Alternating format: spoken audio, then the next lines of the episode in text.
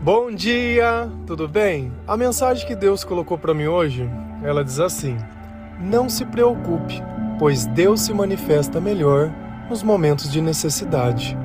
Senhor, tende misericórdia de nós. Perdoa, Pai, todos os nossos pecados, livra-nos de todo mal, nos afasta de tudo aquilo que não vem de ti. Nós agradecemos, Senhor, por mais esse dia, pelo alimento, pelas vestes, pela presença Aceita, Senhor, essa nossa oração, esse nosso louvor, pois nós te amamos, bendizemos, adoramos. Somente tu é o nosso Deus e em ti confiamos.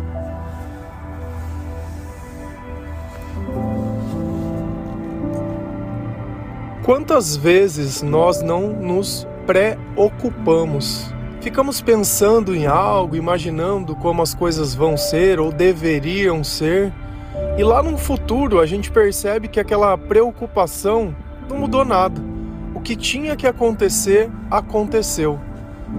Só que aqueles momentos de preocupação, insônia, ausência da vontade de comer, ou o contrário disso, quando eu comia demais ou fazia coisas de forma descontroladas. Quando eu imagino sempre que o mal ele está atrás da minha vida, e realmente ele está mas os planos são de Deus que nós vivemos. A nossa vida ela está entregue a Jesus Cristo. Então a preocupação ela não pode fazer parte da nossa vida. Eu queria que se você pudesse refletir um pouco, quantas coisas que você não se preocupou e no futuro Deus solucionou tudo de uma forma que você nem podia imaginar. É que como nós não conhecemos o futuro, fica sempre aquele ponto de interrogação. Será que nós merecemos realmente isso que nós vamos receber? Essa ideia de um pecado que ele é imperdoável, ela não existe. Na Bíblia ela é detalhada apenas como a blasfêmia contra o Espírito Santo. É o único pecado que não tem perdão. De resto, se existe arrependimento e mudança de vida, existe perdão. Existe. Tudo isso graças a Deus, graças a Jesus Cristo.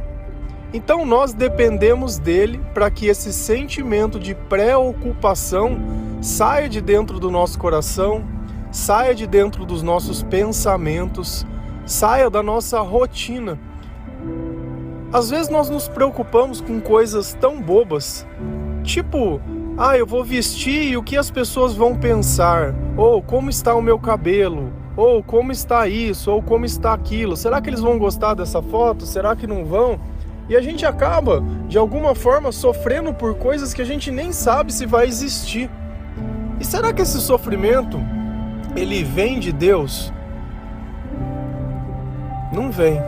Uma coisa que nós precisamos entender, e isso claramente, claramente, é que nos momentos que nós nos sentimos mais vulneráveis, é o momento que nós mais damos espaço para que Deus possa trabalhar aqueles momentos que já não tem mais o que fazer, que a gente já tentou de todas as formas, que já está desenganado e que a gente pensa assim, poxa, é só um milagre, é só um milagre. E é nesse momento que os nossos joelhos se dobram, é nesse momento que nós buscamos mais o Senhor, que nós paramos de olhar um pouco para a nossa vida na terra e começamos a orar para o céu. Começamos a nos envolver mais com Deus e permitir que o Espírito Santo ele nos console. E é justamente nesses momentos que nós nos tornamos mais fortes. Mas também existe um problema nisso. Todas as vezes que eu me sinto forte, fatalmente eu vou cair na arrogância de achar que a minha conversão ela está completa, que eu não preciso mais vigiar, que eu não preciso mais orar, que o mal não vai mais me atentar, que eu já entendi o caminho. Por isso que muitos eles começam a viver a vida no Senhor, mas Passa um tempo, isso simplesmente se vai, porque eles não mantêm justamente aquele fervor que fez aquela chama acender. Se a gente vai lá em 2 Coríntios 12, versículo 9 e 10, a palavra do Senhor ela diz assim: Mas ele me disse: Minha graça é suficiente a você, pois o meu poder se aperfeiçoa na fraqueza. Portanto, eu me gloriarei ainda mais alegremente em minhas fraquezas, para que o poder de Cristo repouse em mim. Por isso, por amor de Cristo, regozijo-me nas fraquezas, nos insultos, nas necessidades, nas perseguições, nas angústias, pois quando sou fraco é que sou forte. Isso é um relato de Paulo. Paulo ele dizia que ele tinha um espinho na carne, que Satanás colocou ele, que por três vezes ele orou para Deus pedindo para que tirasse aquilo. A impressão que dá é que é algo que causava algum tipo de sofrimento ou constrangimento a ele. E essa foi a resposta de Deus: a minha graça é suficiente, como em outras traduções, a minha graça te basta. Agora, olha que ponto interessante. Pois o meu poder se aperfeiçoa na fraqueza. É justamente os momentos que você estava ali preocupado que Deus poderia fazer uma obra ainda maior na sua vida se você assim não tivesse, porque a preocupação é sinônimo de dúvida. Será que Deus vai fazer mesmo? Quando será isso? Ou é diferente de que eu sei que Deus está trabalhando e no momento certo tudo vai acontecer. Então eu estou em paz, eu estou calmo, eu estou tranquilo, eu estou com meu coração no lugar, eu estou com a minha mente no Senhor. Eu não fico pensando no que os outros vão pensar, mas eu prefiro sentir tudo aquilo de bom que vem pela presença do Espírito Santo. E por que será que ele fala: Eu vou me gloriar nas minhas fraquezas? Porque ele sabe que naquele momento é que Deus vai agir. É naquele momento que o milagre pode acontecer. É naquele momento que ele vê que ele não tem mais chão, que ele clama ainda com mais fervor, que ele cria realmente as rotinas. Ah, vou começar a acordar de madrugada para orar, vou começar a ler a Bíblia, vou começar a ouvir louvor, vou deixar de fazer tal coisa e a gente começa a se comprometer. O problema é quando o comprometimento ele está atrelado a uma bênção olha, eu vou fazer uma intenção que vai durar X dias. Quando eu receber a minha graça, eu vou pegar o que eu quero e não tem mais graça. Aí eu, tchau Deus, vou viver a minha vida. Diferente disso. E olha que as coisas que eles citam que após essas coisas ele sabe que ele está forte, ele sabe que alguma coisa vai acontecer, ó. Regozijo-me nas fraquezas, nos insultos, nas necessidades, nas perseguições e nas angústias, porque quando é que sou fraco, sou forte. Se você está sentindo qualquer uma dessas coisas, mas aí vem a questão, a razão. Você está passando por isso por estar segurando a mão de Deus?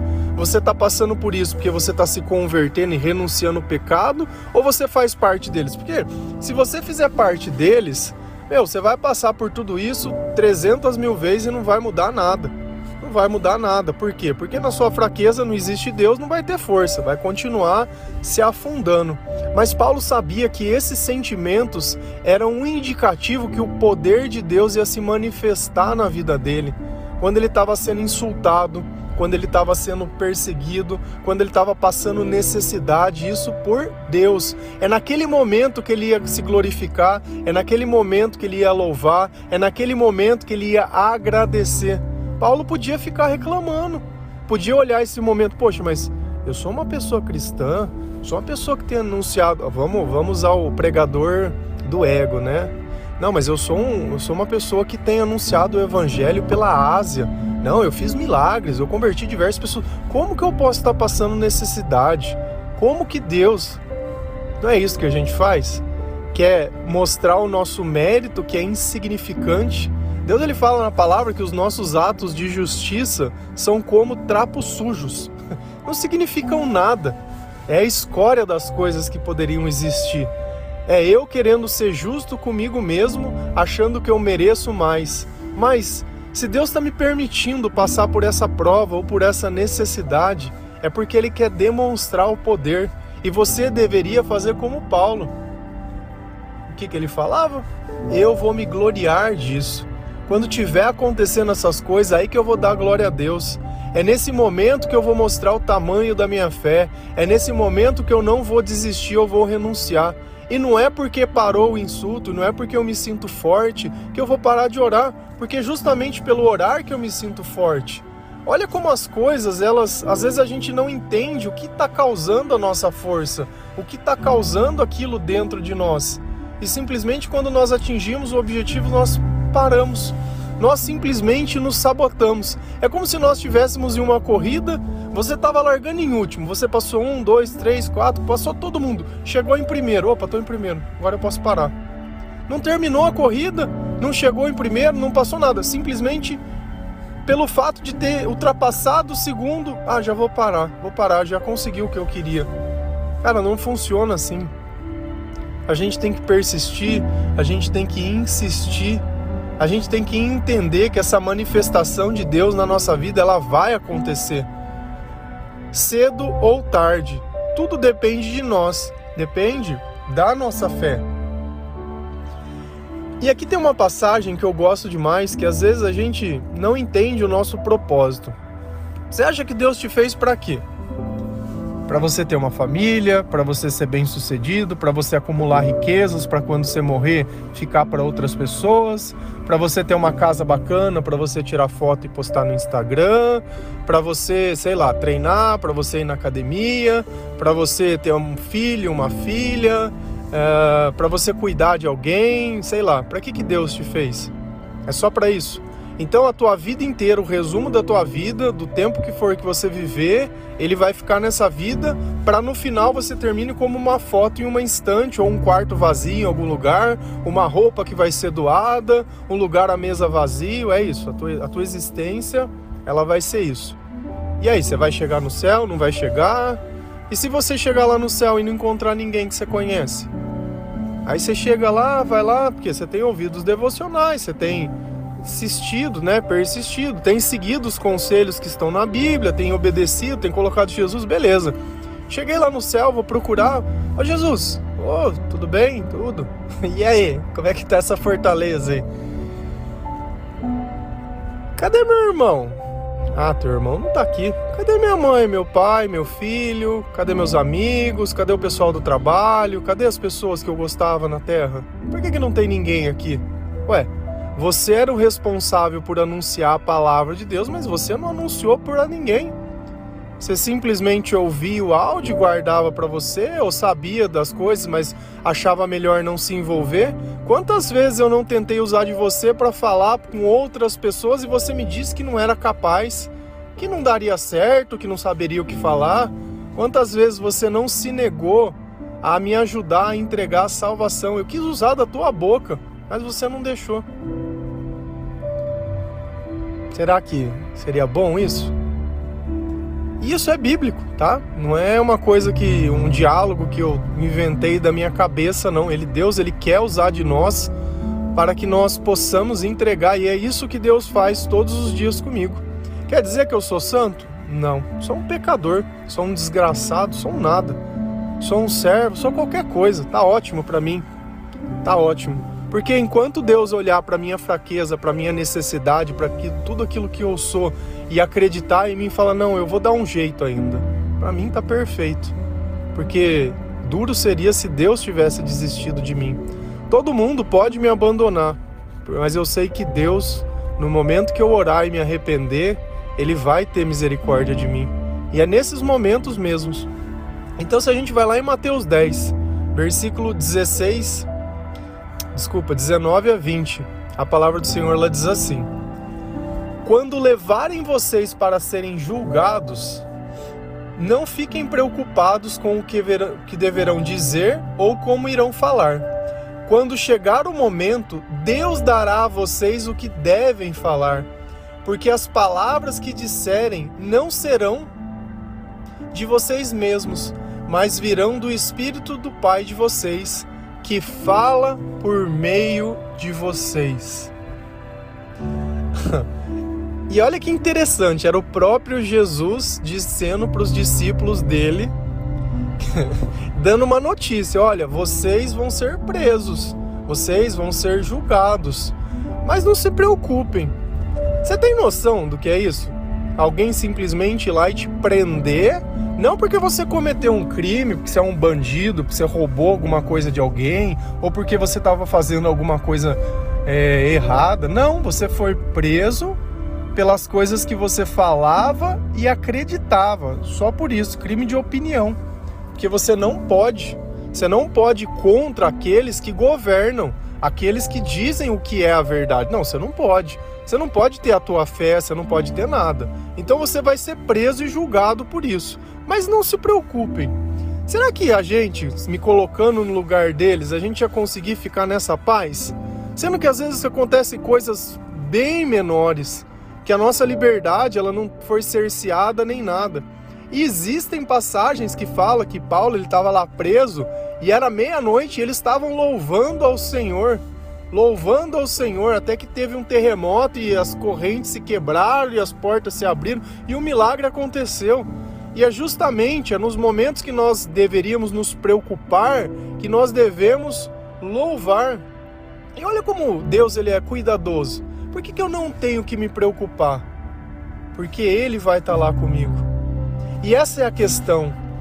Não importa o lugar que você está, não importa o que você está fazendo, o importante é que Deus esteja com você. Não importa o trabalho que você faz, o importante é que Deus esteja com você. Não importa se aquela pessoa vai te aceitar ou não, o importante é que Deus esteja com você. E nós vamos ser usados por Deus nesses momentos. Não fiquem preocupados com o que deverão dizer ou irão falar. Quando chegar o momento, Deus dará a vocês o que devem falar. Porque as palavras que disserem não serão palavras de vocês mesmos, mas virão do Espírito de, do Pai de vocês. Olha como o Espírito Santo, ele usa da nossa boca, ele usa do nosso corpo para falar com outras pessoas, desde que eu não me preocupe. Então, a minha própria preocupação tem impedido a manifestação de Deus na minha vida. E assim também na vida de outras pessoas que poderiam estar recebendo a graça do Pai através de nós. Talvez você seja a única pessoa que tem acesso a alguém que Deus tem tentado chegar nessa pessoa para entregar as boas novas do reino de Deus, porque essa pessoa está totalmente perdida, está totalmente desviada. Só que você simplesmente sente aquilo queimando dentro do teu coração, mas você não faz nada. Eu lembro que quando eu comecei a, a me converter, eu tinha muito hábito de participar de vigílias. Tipo assim, basicamente quase todos os dias eu frequentava algum lugar para tentar buscar a presença de Deus. Não tinha ainda o entendimento que isso poderia ser feito dentro da minha casa, lendo a Bíblia, orando e fazendo, porque no começo a gente acha que nós temos uma dependência, entre aspas, emocional ou espiritual da igreja, né? E eu fui numa vigília à noite, começava às 11 horas da noite, e era uma vigília católica, tá? Para mim era indiferente se era católico, evangélico. Para mim Jesus é o mesmo em todos os lugares. Obedecendo o que se está na palavra, Deus vai se manifestar em todos os lugares. Obedecendo o que está na palavra. E aí, beleza, eu estava dentro desse lugar, não conhecia como era a rotina de funcionamento lá nem nada. Então ficava o sacrário no meio, todas as luzes apagadas, umas velas acesas, todo mundo sentado em volta como se fosse um círculo, Duas pessoas estavam do lado do sacrário e mais uma tocando música e louvor, e o tempo inteiro tocava uma música e um dos dois falava alguma coisa, ministrava para as pessoas alguma coisa. E eu ali no meio ali, olhando tudo aquilo acontecendo, e o meu coração naquele instante ele começou a queimar. Queimar, e Deus falando, eu quero falar, eu quero falar, eu quero falar, e eu falando para Deus, eu não quero, eu não quero, eu não quero, porque Deus até então ele não tinha usado de mim para fazer nada nesse sentido. Eu nunca tinha experimentado esse sentimento. Eu não conhecia o Senhor, não conhecia a palavra, mas eu sentia que alguma coisa diferente estava acontecendo comigo. Estava acontecendo. E eu observando tudo aquilo, sabe? Deus querendo entregar uma mensagem dentro daquele lugar para aquelas pessoas. Até que hora que ficou o silêncio, que a música acabou, o rapaz ia começar a falar, eu me levantei lá do meio. e aí vocês imaginam, Deus ele começou a usar de mim, das minhas palavras, para entregar um recado para aquelas pessoas que meio que adoravam a caixa e não ao Senhor. E todos os dias era a mesma coisa. Choravam em volta daquela caixa, como se estivessem velando um defunto, como se o nosso Deus estivesse morto. Eu não lembro exatamente a mensagem como ela foi, porque faz acho que uns 11, 12 anos, mas eu lembro muito bem, muito bem da situação, do sentimento e que depois desse dia o Senhor ele sabia que ele podia contar comigo, porque todas as vezes que o meu coração queimava, a minha boca obedecia ao Senhor e falava. E por diversas vezes, por diversas vezes já me meti em situações que justamente as pessoas elas me julgavam, mas eu preferia agradar a Deus que agradar as pessoas por falar entre aspas demais por entregar a mensagem genuína, porque a mensagem, quando ela vem de Deus, ela nem sempre agrada, mas ela sempre edifica. Se nós seguimos aquilo que o Senhor diz, ela edifica a nossa vida. Agora, se eu nego a mensagem que tenta exaltar Jesus Cristo, aí é complicado. Mas eu queria partilhar um pouco disso, a entender que dentro do nosso propósito, Deus ele quer usar de todos nós, porque se Deus fala que a mensagem vem do Pai e todos nós somos filhos, Deus ele quer usar de todos os filhos para conversar com outros filhos. Talvez tenha alguém dentro da tua casa que precisa ouvir essa mensagem. E não vou ficar insistindo, é isso que eu falo, é quando o coração queimar, não é o meu entendimento, eu não vou me preocupar porque alguém não me converteu mas eu me preocuparia se Deus quisesse usar de mim e eu simplesmente negasse por medo, por receio, porque Ele mesmo falou: olha, não se preocupe com o que vão falar, porque eu vou falar. Eu vou falar.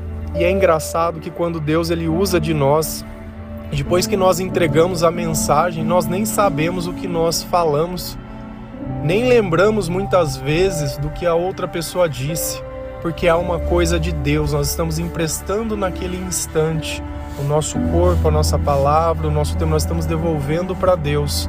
E isso é bíblico. Acabei de ler uma passagem da Bíblia para vocês que Deus diz que Ele quer fazer isso.